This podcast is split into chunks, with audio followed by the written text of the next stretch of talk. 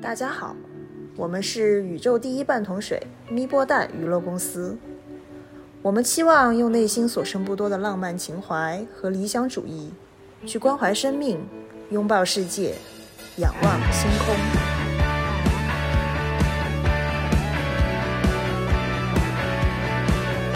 我相信呃，很多听众朋友也像我们，已经非常非常久没有坐上出国旅游的飞机了。窗外的热风会带来熟悉的味道。但是没有想到，我和蛋蛋在马来西亚是真的，就是想起来会会觉得很后怕的，是觉得真的我们当时跑得快，不然可能真的就被人贩子拉走的这种感觉。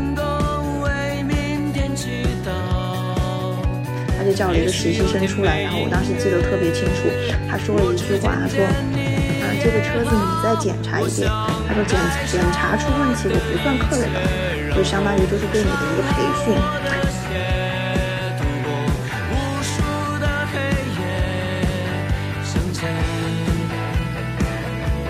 我们这一次旅行呢是发生在二零零七年，然后是我们高一的暑假。代表学校的呃艺术团到了德国亚琛市和当地的一所高中进行了呃艺术交流，然后我们当时是在德国的亚琛住了一个星期，然后同时呢也借此机会，嗯，在其他的欧洲国家短短的。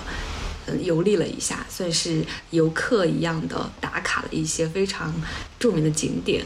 然后对于我们来说，呃，我记得对于我们三个来说，好像都是第一次出国，是吧？因为对，当时第一次去办护照，还有家长也是一起。哇，那个时候觉得在那种领馆做一个护照签证员的工作，简直好棒哦！现在也觉得挺棒的，真的，现在也可以。对，其实我们三个人初中也是一个学校，从十二岁就已经认识，然后到现在已经十八年了。不是应该先说一下你们几位的才艺吗？你们凭什么加入这个 旅行团？嗯，我和蛋蛋都是舞蹈队的，对吧？然后我们是有一个合唱团，然后一个舞蹈队，然后有一个弦乐队。第一周好像是在欧洲的各国去，大概呃游览了一下，必打卡的是埃菲尔铁塔呀，标准旅行团的那种欧洲型老 年团那种。对对对对对。然后第二周我们就是到亚琛这个学校，就是每个人被分配到了一个家庭里面，然后去嗯深入的体验他们的文化吧，算是。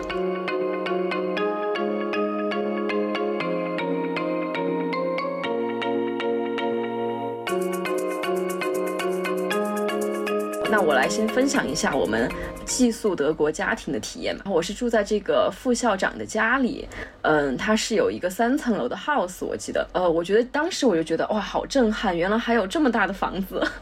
因为我觉得高中的时候我们真的没怎么见过别墅吧，他们家里的花园是种了很多果树的这种。他们一楼是住的。呃，爷爷奶奶跟二楼和三楼是完全分离的，然后是不会从一个门进去的这种分离。他们家是直接从二楼就进门了，然后爸爸妈妈和一个女儿一个儿子是住在二楼和三楼。他们家的这个女儿跟我们其实应该差不多大，我记得也是高中生，但是跟我们比起来，你们记得吗？我当时很震撼的就是他们的比我们小的十三十四岁的女生，比我们看起来那个时候老十岁吧，就不是老是成熟，就是会化妆。那个时候，国内的高中生真的就是一张白纸，就是对啊，校服呀，就发型也有要求啊。对于化妆品呀，还有穿着，真的就是很朴素，没有花心思。可能会花心思，就是我今天要穿的漂亮，但是对一些国际品牌 是没有任何认识的。穿耐克、阿迪就真的就真的已经很很很 OK 了吧？就那个时候第一次听说 H&M 这个品牌，当时真的大为震撼。对对对对对，我们当时在在欧洲就真的是疯狂的喜欢。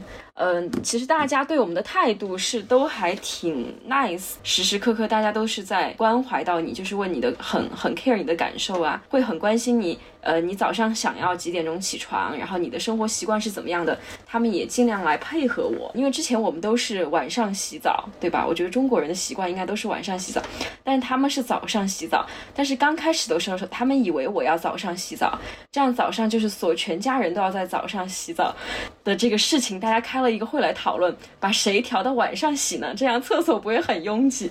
我说其实我是可以晚上洗的。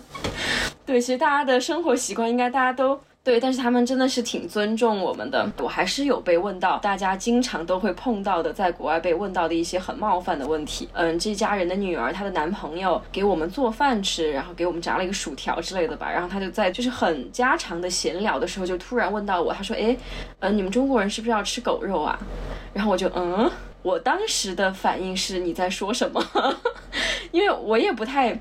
就是，其实我觉得我之前没有被问到这个问题，我都没有考虑过有这个问题，因为我们四川这边是不吃狗肉的吧？但是后来也了解到，确实有一些地方的习俗是要吃的，但是。但是他们就会认为是所有的中国人都要吃狗肉这样，然后但是以一种很反感的这种态度来说，哎，你们是要吃狗肉的吧？这样很不好哎，一种想要开始说教的这种态度来说这个话题。以以前我去台湾交流也类类似被问到过这种很刻板印象的问题，我们去大陆是不是会被割掉什么器官之类的？嗯，因为其实这一趟旅行，就像刚才咪咪说的，基本上都是我们大家的第一次出国旅行。其实我们真的是非常非常的期待和激动。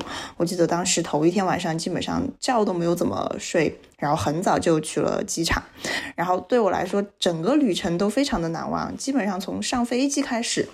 那个时候是第一次坐这种国际长途飞机，然后第一次发现哇，上面居然还可以看电视，还可以听音乐，还可以打游戏。其中一位同学非常的可爱，因为也就从侧面证明大家第一次出国什么都不懂。当时就是飞机上开始发那个飞机餐了，然后就送到了我们这排。然后我旁边那位同学就很可爱，小心翼翼的问那个空姐，他说：“阿姨，这个是要给钱的吗？” 当时我就觉得真的超级超级可爱。我们当时坐的是荷兰航空的去的出对，然后就那个时候就觉得哇，一切都很有意思。然后我记得第一天到了荷兰，因为当时荷兰是一个海边城市嘛，然后就是跟我们成都这种高楼大厦和这种山是不一样的。我们住的那个 motel。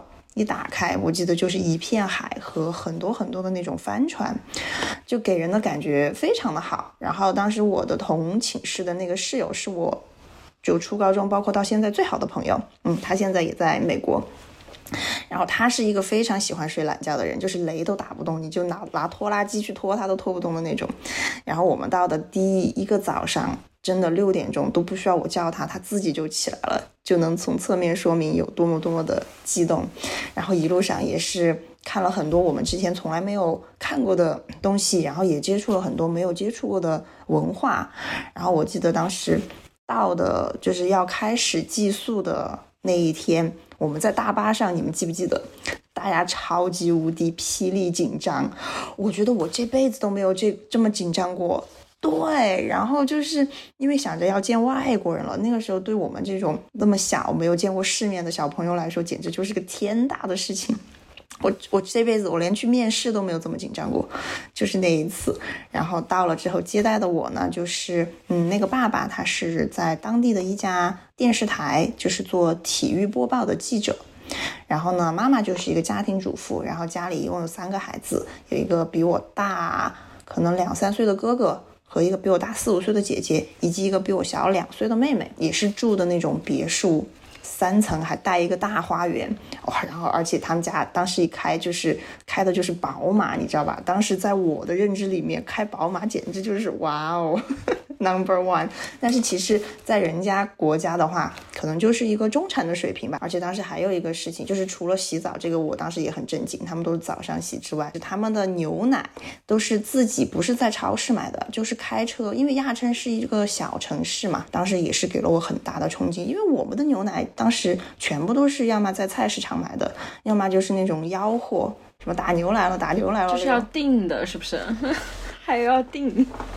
华西牛奶是不是？对，还有菊乐。对，然后当时也是觉得哇，有一点冲击，觉得嗯，生活质量真的还是嗯有点好呢。嗯，而且他们其实对我也是特别的好，因为知道可能语言是一个问题。当时真的是第一次说英文，哇，我的妈呀！我现在都记得，紧张的要死。不过他们也很表示理解，也一直在安慰我，让我说慢一点。好，其实后面几天的话就好了很多。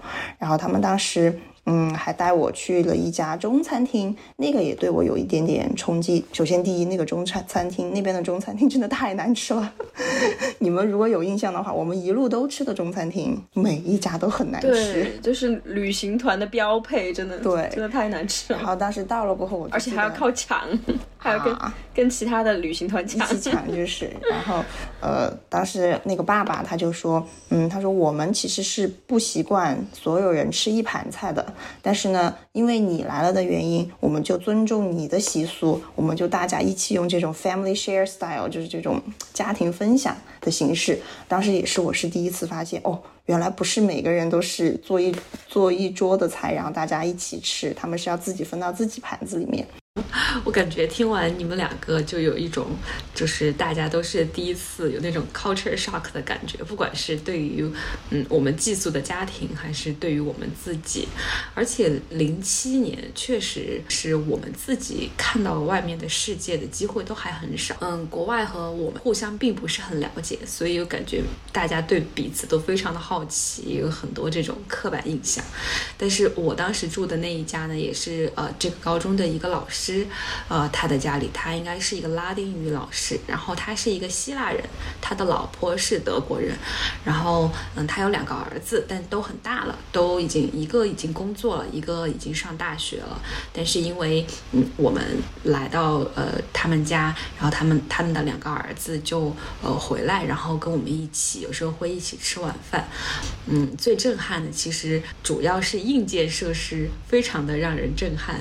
就他们都住的是那种 house，然后有自己的花园，有自己的车库，然后有几层楼。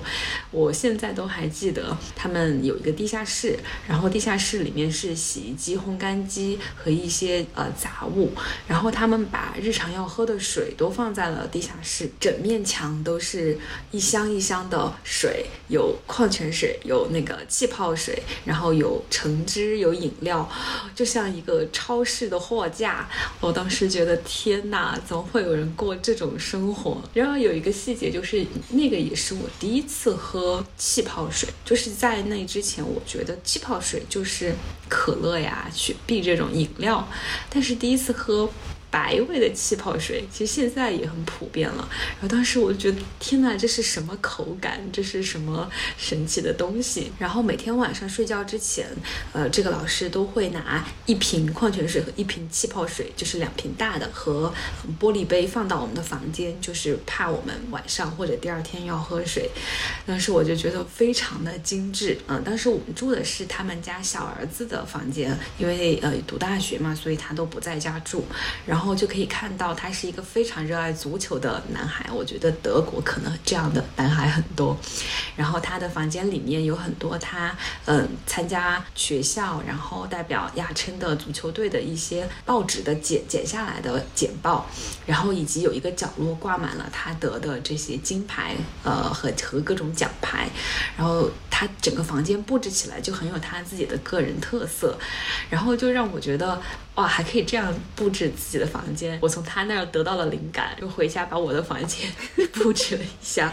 你的房间有布置吗？不是应该都很干净的东西收起来了？就发现我没有什么奖牌可以拿出来，但确实是非常的受到震撼。他们有院子嘛，所以跟隔壁邻居的院子其实是挨着的，就中间有一个那种篱笆隔开。有时候天气很好的时候，因为我们去是暑假嘛，夏天就天气很好，然后晚上。天也黑得很晚，所以呃吃晚饭的时候就会在院子里坐着，然后吃完了之后呢，会从院子里面采摘非常新鲜的自己种的水果，比如说像葡萄呀之类的。然后除此之外，我觉得当时去的那些景点，现在想来，因为是走马观花嘛，其实我现在也真的很想再去一次。其实后来我跟波波在呃英国读书的时候，我们是有再去法国的，但是。并没有像当时那种，就是嗯，真我觉得没有那种感觉了，就是第一次看到的那种激动的感觉。嗯，然后当时去也是遇到了那种，呃，反对奥运会的那种宣传，哇，当时真的气到爆炸。对，我觉得那个时候我们是有一个英英语老师带队，对吧？然后就是老师和我们都非常的生气。然后虽然我们的那个校长在出去之前一再的跟大家强调，不要去出头做一些就是很越界的行为。对，你看他们就可以直接问啊，你们是不要吃狗肉，怎么什么？但是我们这边的教育就是，嗯，不要去 搞事情，不要出头。但是当时我们也没有听，还是冲上去了。嗯，然后我们就看到了，就是在抗议北京开奥运会的这件事情，就是又拿一些什么人权问题做文章，然后他们也印了一些就是看起来我们觉得很不能接受的传单。然后当时我们英语也不太好，对，然后我们的那个英语老师就去帮我们。当时还有一个法国老太太嘛，让她路过，她也了解现在是什么情况，然后她就一直告诉我们，她说这里是法国，就是人们想干什么就干什么，一直跟她说，就是你说的就是谎话呀，谎话就是不能说呀，就是这 they are liar 什么什么的，就真的很义愤填膺。对，所以当时也是第一次发现，哦。原来就还会有这些很多很多的不同，不是大家都是属于你喜欢我，我喜欢你，所以这也是带来了一个比较大的一个 shock，嗯。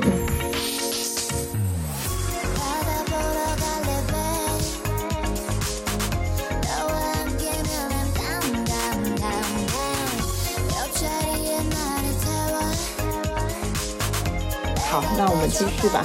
这段经历应该就是我们开启了我们就是出国旅游的一个大门吧。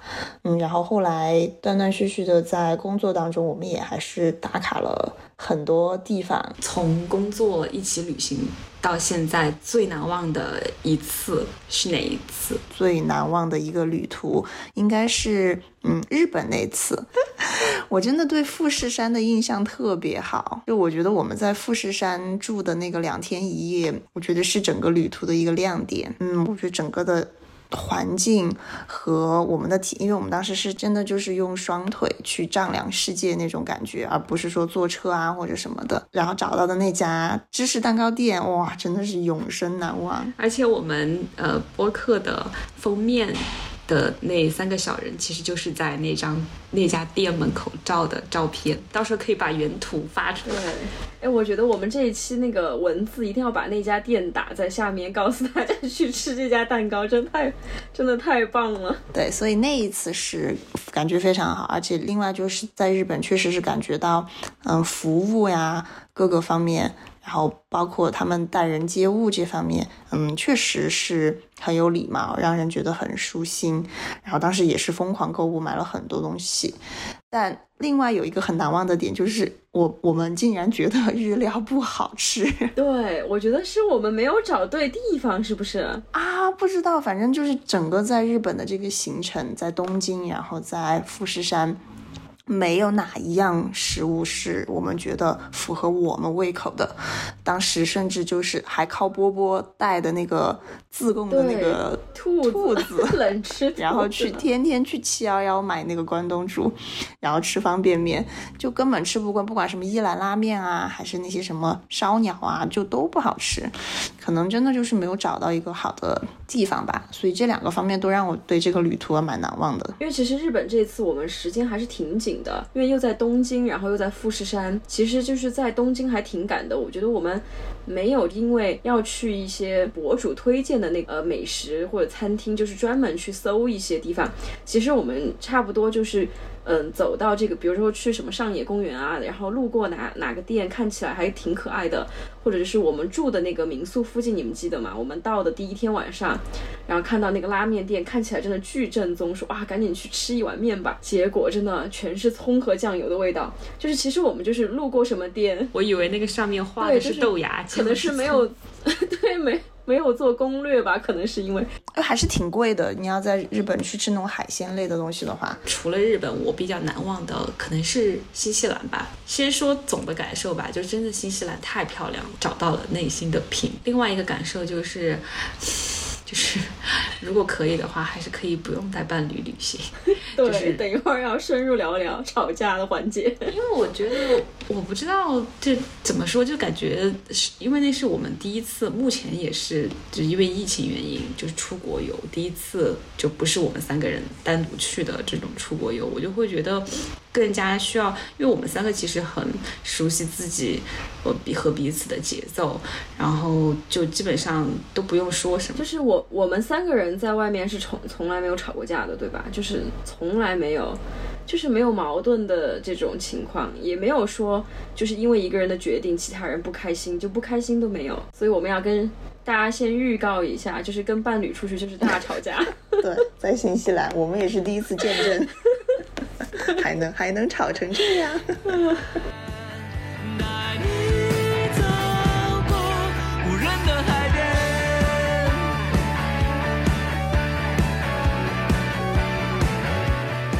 新西兰的这些呃乳品，就是咖啡。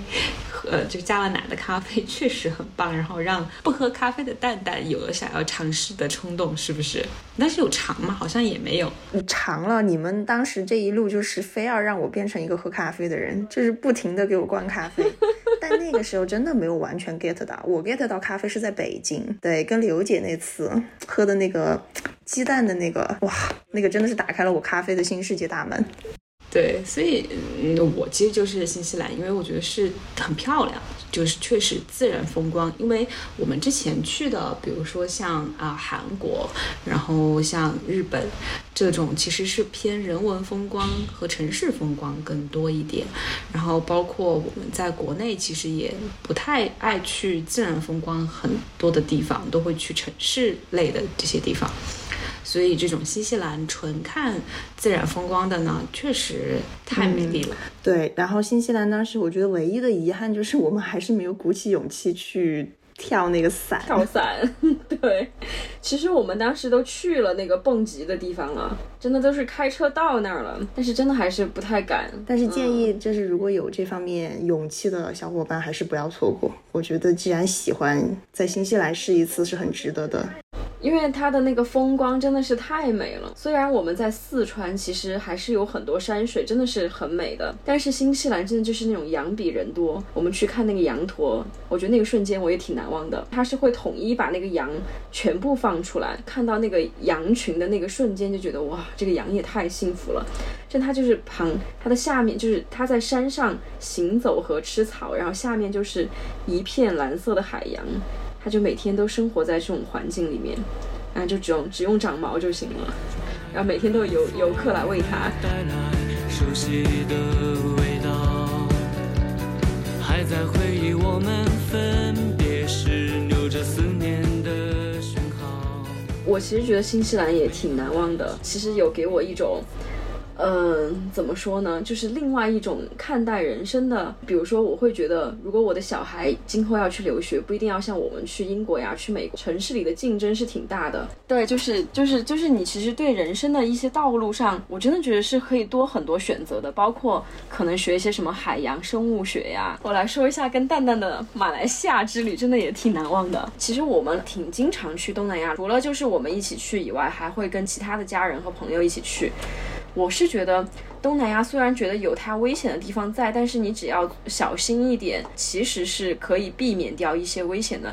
但是没有想到，我和蛋蛋在马来西亚是真的，就是想起来会会觉得很后怕的，是觉得真的我们当时跑得快，不然可能真的就被人贩子拉走的这种感觉。当时我和蛋蛋是我们去一个 club 玩了一下，可能凌晨一两点，然后我们打了个车回酒店。当时我们住的喜来登，当时这个出租车司机就是就是没有开到酒店的大堂正门口，就停到街沿上，然后我们要从街沿走到酒店，可能也就三分钟的路程吧，其实就是过一个街沿，然后就进就进酒店的大。但是我们刚下车的时候，就有一个当地人骑了一个摩托车过来了，看起来就是很流氓的那种感觉，就过来说，对，穿的也很烂，就什么拖鞋，然后短裤，就是看起来脏兮兮的那种感觉，然后就过来跟我们说，他就说他是警察，他要看我们的护照。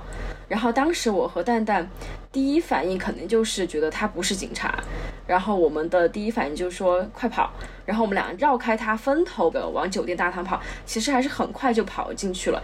但是就是在我们开始跑的一瞬间，旁边就围过来了十几二十个人，都是骑着摩托，然后也穿穿的很烂的那种人，然后就围过来抓我们。然后，但是我们那个时候已经冲进酒店了，但是这个人居然就还进到酒店里来给我们说他是警察，他要看我们的护照。我说我们们就说 why 为什么？他就说因为我们的车停到了不该停的地方。我觉得这个借口听起来也很蹩脚。对，很牵强。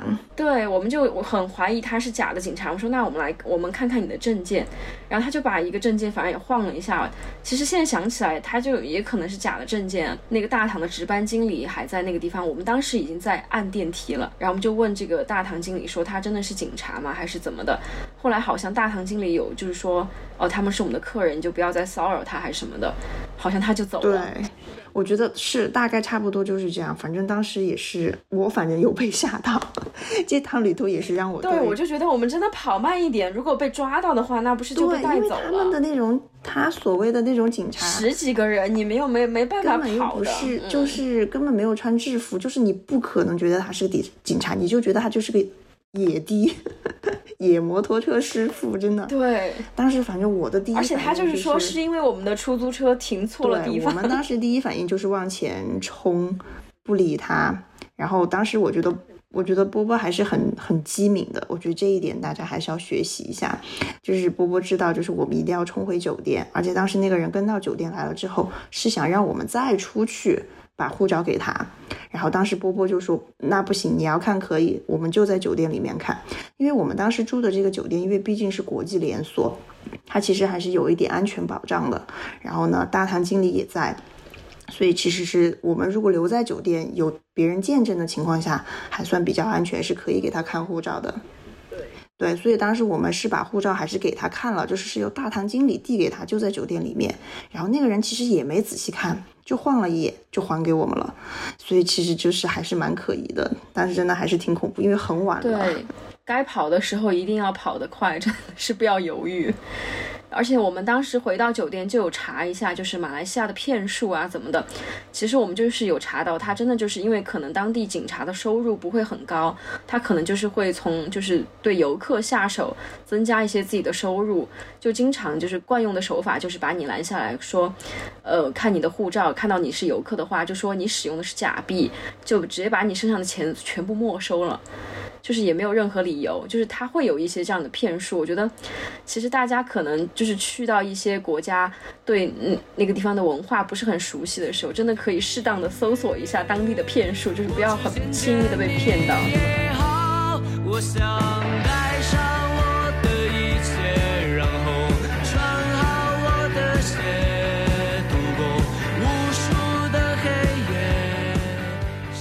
们三个也认识很久了，也出去玩了很多地方。挖掘一件对方让你觉得很惊讶的事情是什么？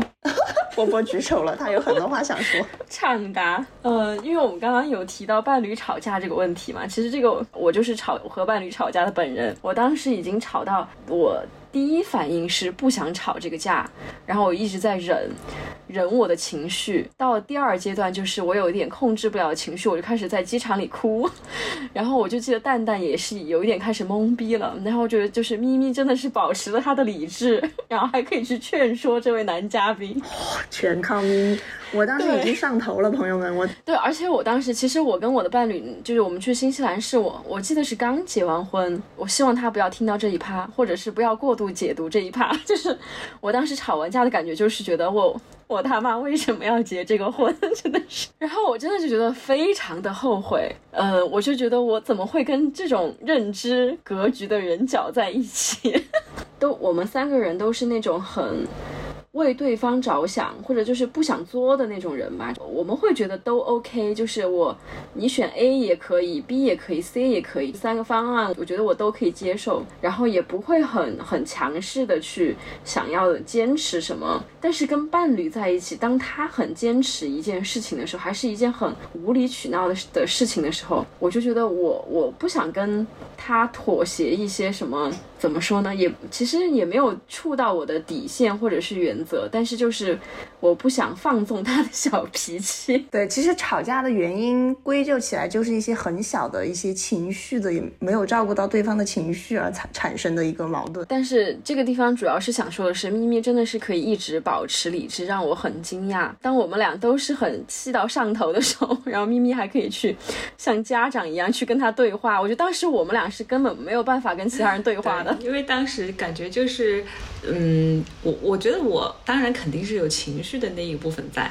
但是我觉得当下就是要解决问题，不然就会。嗯，因为如果你气完，就是刚把把你所有的情绪发泄出来，可能造成的那个结局，就是我怕他承受不了，我不是怕你们承受不了。对，我这里跟大家小小的讲一下，当时的情况是，我们要从。哎，皇后镇去奥克兰，对吧？就是对，要回到奥克兰，再从奥克兰回中国。所以，嗯、我们当时我和我的伴侣吵架，就是吵在皇后镇的最后一晚上。就是我觉得我们白天是玩游戏啊，还是我们一起看电影啊，还是出去游玩，我都觉得我们的状态都是正常的伴侣的状态，体现出来的就是我也很爱他，他也很爱我。但是到晚上，就是要睡前，大家都非常非常累的时候，他非要让我。我觉得有一点无休止的要对他说我爱你，就是他一定要听到这个才可以好好的去睡觉。我是的，我当时真的觉得很幼稚，然后就拒绝了他的要求。就是爱情这个东西不是体现在我说这几个字上面，我我气的是你，我白天的一些行为是我白做了吗？我一定要晚上跟你说这三个字。然后大家我也不知道晚上为什么在较这个劲，然后他是气到呃一整夜没有睡觉，然后气到发呕给我听那个呕吐的声音。还自己开车，就是跑到外面想去找酒喝。我觉得这个就真的是有一点，就是在作了，就是在发酒疯。然后当时他他所有就是他在干这一一切行为的时候，我就静静的躺在床上。虽然我也睡不着，但是我没有对他表现出我要出来关注到你的情绪这一点。他的情绪就一直持续到了第二天。然后第二天我们大家都在收拾行李，就是很着急的要往机场去的时候，他就一直在那里说。嗯，我不走了。其实我觉得我有是在做一些，我觉得我在陪你去做一些事情。其实我就想把他的情绪给淡化掉，但是并没有达到这一点，就是反而真的就是我给了他一些关注，他真的就是会去做一些更引起、更想引起你关注的行为。他就说：“那我不走了。”因为我们后面有聊过这些问题，他他有觉得自己当时是一个小 baby 的行为，就是想要引起关注，然后。后来就是真的，我们到机场的时候，我就觉得我也很委屈，就是为什么我要来处理这些？而且我我觉得不仅仅是牵扯到我，还牵扯到我的朋，就是我的伴侣，影响到我的朋友的这种心情，就觉得哇，这个人真的好讨厌。就因为当时为什么我觉得我特别冷静，是因为我听到他这句话，我就觉得不可能，因为你没有合法留在当地的签证，你不可能不走。我你好，你分析的好理智，我当时根本就没有想这些，我想你不走算了。我们就是觉得这种这种这种东西好幼稚，对我们当时气就是气的幼稚，就是觉得为什么要说这种不过脑子的话？就是你留在这里，那你就留啊。主角同样是我们的咪咪姐，咪咪姐真的能给我们带来很多惊喜。人格性格担当，就是咪咪姐讲梦话，跟平时说话没有区别。当时我记得最清楚的是在日本吧，第一个晚上，那个时候就是我是被咪咪姐说梦话直接说醒了。就是我其实是一个睡眠非常好的人，当时是我跟咪咪姐在一间，然后波波是睡睡在外面。半夜我就听到有个人在跟我说话，不是那种说梦话的声音，就是跟平时说话没有区别。然后我就醒了，我就坐起来看他，就发现他还在熟睡的状态。我当时觉得真的好神奇，而且这不是第一次，几乎每次跟他睡觉后面，他都会说梦话。所以这点真的是让我很惊讶。然后另外呢，就是我对波波男友力爆棚这件事情也是非常非常的 震惊。就是波波结婚之前完全就是一个非常非常很 tough 的一个女孩子。比如说我们刚到马来西亚那个时候还是晚上，还是凌晨了，一两点了，下飞机就去租车，租了车就是开夜路，还开了山路到酒店，而且还是又多吧，两次都是救我于危难之中。一次就是刚才说的那个假警察，还有就是我们在夜店的时候也是遇到别人，两个日本人，波波你还记得吗？过来搭讪，而且以那种很很很好笑的方式搭讪，抽着雪茄，然后过来问我们哪里来的，住在哪里，就是想炫耀一下自己是住的好酒店。就是 luxury 用的词是 luxury。对我当时就很我很怂，你知道吗？因为在国内还好，在国外的。夜店遇到别人搭讪，我真的还是有点害怕，我就紧紧把波波抓着。我记得波波哎，能说吗？叼着烟，一点都没有在害怕，就那种哦是哦，你住你住的是 luxury hotel，我们住的也是哦，就是那种 对方就哑口无言就走了，就觉得哦原来这两个女生不吃这一套，哇，我当时就觉得哇波波真的太帅了。哎，就我是现在就觉得出门在外还是要能唬得住人才行。走进你的房间，然后再亲吻你的脸。因为我觉得我很还是比较了解你们了嘛，然后你们也没有那种爆发出来的不为人知的一面，但是你们两个分别有一个技能。是在旅行中发现的。我一直觉得我的身体还是可以，就不是那种很很差的。但是我觉得波波给我展示了人类的极限。因为在日本的时候，你当时肠胃炎嘛，对吧？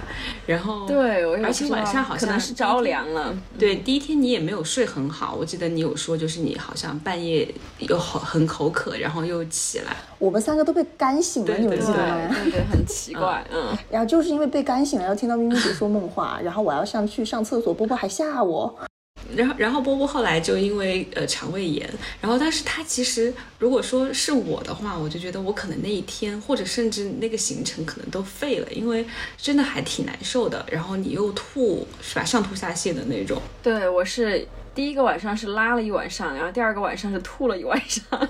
但是波波他居然没有影响任何行程，只是休息了一下，然后有半天，有半天，我说我睡几个小时，你们先出去睡了几。个小时，然后生龙活虎的恢复了和我们会合，继续所有的行程，一些很累的什么去迪士尼是吧？那个是在那之后，没有没有，去迪士尼是哎是之前吧？好像我就是可能去那儿，我觉得因为日本的当时的温五月份我们去的，就是没有想到温差真的很大，就是晚上真的很冷，然后当时穿了一个 T 恤，然后就觉得真的就没有扛住，可能就是那个时候就有肠胃炎了，嗯。真的是人类的极限，不只是日本有这个印象，经常会觉得波波在我们平时的生活当中，他可能说，呃，我今天好像有点感冒，然后喉咙很痛，有可能我们第二天约的是吃火锅什么的，然后你可能会头一天说啊，我今天嗓子有点痛，好像有点呃生病，然后第二天看到你的时候就好了是吗？对，继续吃火锅，所以我觉得哎，真的，你们记得我我们其实录第一期，就我当时的就说我的那个喉咙有点不舒服。对，其实我是那那天是有点低烧，然后是嗓子有点说不出来话，刚了一下，刚到了，因为我们是四月份四月底录的，然后结果刚了一周就刚成了肺炎，就住院了。就人类极限还是有的，人类还是有极限的。对，人类是有极限的。然后波波就是一个神奇的体，然后蛋蛋真的也是一个技能，就是他找路太可怕了。因为我很路痴，你们都是属于找路很很厉害的，但是蛋蛋我觉得他的记忆力很惊人。最印象深刻的是我们去北京的时候，我们第二次去北京，每到一个地方你都跟我说哦，我们上次来了这儿，然后我们干了什么，然后我们上次又来了这条街，然后他每一条街他都能说出，就只要他走过或者他看过的地方，他知道名字，然后他也知道这条街出去要左转还是右转，然后左边是什么，右边是什么，就仿佛那是他家。就是我觉得我只有对我自己的家才这么熟悉。我当时也觉得，就是又发现了人类的找路的极限，怎么可以这样？就是非常让我震撼的，你们两个人分别的一个哎呀，我还有我还有一个很震撼的蛋蛋的语言天赋，我真的也很震撼。就是要跟大家说一下，蛋蛋真的就是通过看韩国综艺，然后韩国那个考试，就是那叫什么考试？你要不要说一下？就是一个正式的语言考试，对对，就是一个韩国语的一个考试。就直接通过了。然后当时我们在去韩国的时候，几年前吧，那个时候你还没有就是准准备这个考试，其实就是看了看综艺，看了看韩剧，呃，对韩语的熟练程度是可以跟当地人对话、唱歌、点菜。然后我们当时去建大旁边。嗯，吃一个什么泡菜猪肉锅，然后是一个非常 local 的店，它没有英文的菜单，也没有图片，好像就是写的那个文字。然后当时我们真的完全不知道该怎么点，但是我们就是也是网络上查到这家店就是那个泡菜锅很好吃，我们就直接去了。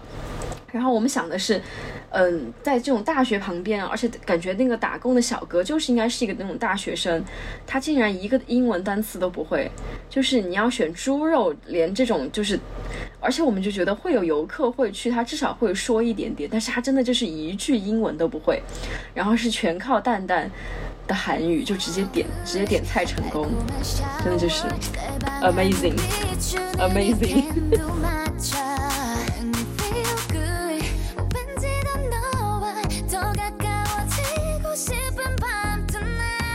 也总给大家对总结一些建议，就是一定要注意和需要避坑的地方吧。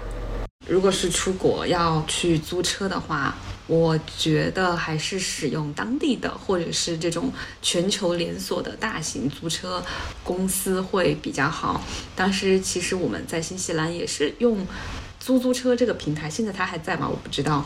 选了当地的华人开的租车公司，对吧？对，因为当时想着就只用半天，然后呢沟通比较方便嘛。当时在奥克，兰，在奥克兰，因为第二天就面临要回国的情况。嗯，就退房了以后，我们的行李还是挺多的，就没有地方放，然后就想要不然就租个车，然后就把行李也放在上面，然后我们出行也方便一些。结果就选了一个很便宜的华人开的租车公司。然后我们当时想也就租一天，真的就是一天，就是第二天就会在去机场的路上就会还车。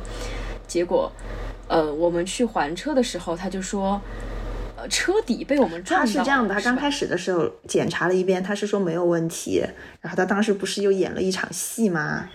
哦，当时我们已经走了，我他们已经又把我们因为我们也很赶，他又把我们就是嗯叫回来，又是那种类似于就是我再找个实习生出来练练手，他就叫了一个实习生出来，然后我当时记得特别清楚，他说了一句话，他说。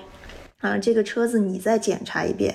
他说检检查出问题，我不算客人的，就相当于就是对你的一个培训，是这样开始的。然后他在做第二次，这个实习生做所谓的实习生做第二次检查的时候，然后就发现我们的那个车底的那个底盘好像有一个什么零件有脱落，然后这个是根本就不可能的事情。有一个钢板，他就说被撞窝了，嗯，然后因为我们就在城里开开，完全没有，又不是去开山路，，对，然后我们就是当时，我觉得就是吃到一个亏，就是首先给我们车的时候，我们没有检查，当时根本就没有想到说会出现这样的问题，因为我们当时刚到新西兰的时候是租的那种国际连锁嘛，当时还车租车都很顺利，就别人也没查，还车的时候也没查，然后我们就以为第二次也会这样，结果哪知道就没检查就上了车。第二呢，就是我们没有买保险，我我现在回想起来，他为什么那个车那么便宜，可能就是为他的这个骗术做准备，对，就是以便宜的价格吸引单这种你。其实最后吃的是你的那个大头，就是没买保险的这个大头。我记得我们当时是八百新西兰币吧，好像有。对对，让我们付八百，对，而且当时我们是很很尴尬的情况是，我们已经回国了，我觉得这个也是他的一个点，就知道我们马上就要走，是没有办法在当地跟他说任何是在 argue。从奥克兰回国的那个路上还车，而且我们当时时间也很赶，赶着去机场，嗯就是还了车就要去，他要送我们去机场，然后他就非要让我们签那个字，是吧？好像你也不得不得不签，不然信用卡的那个押金也不会退，对，不会退给你。然后当时确实就是我们就是也没有经验，就是我们有就是你绕车走一圈，有看一些细小的划痕都会标记一下嘛，一般租车都是这个流程，但是真的没有想到要去看底盘。就是谁会去注意底盘有没有什么一块？他就说一块板子被撞的窝了进去，凹了进去而。且那个是要蹲在地上，然后把头，伸到车底才看得见的。对，其实我我们当时也有反反驳他说，我们在城市里面开了一天，如果说能够把这个底盘的这个钢板撞成这样，那我们至少是有感觉的吧？是有出什么大型的挂到什么东西或者之类的，而我们开了这么久，一点就是很顺畅的，一点点问题都没有出。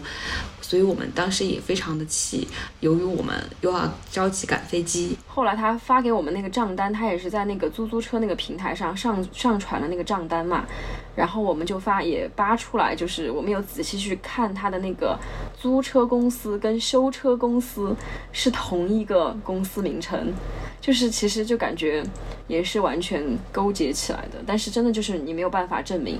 然后我们也有也有跟平台打电话呀，去举报这种。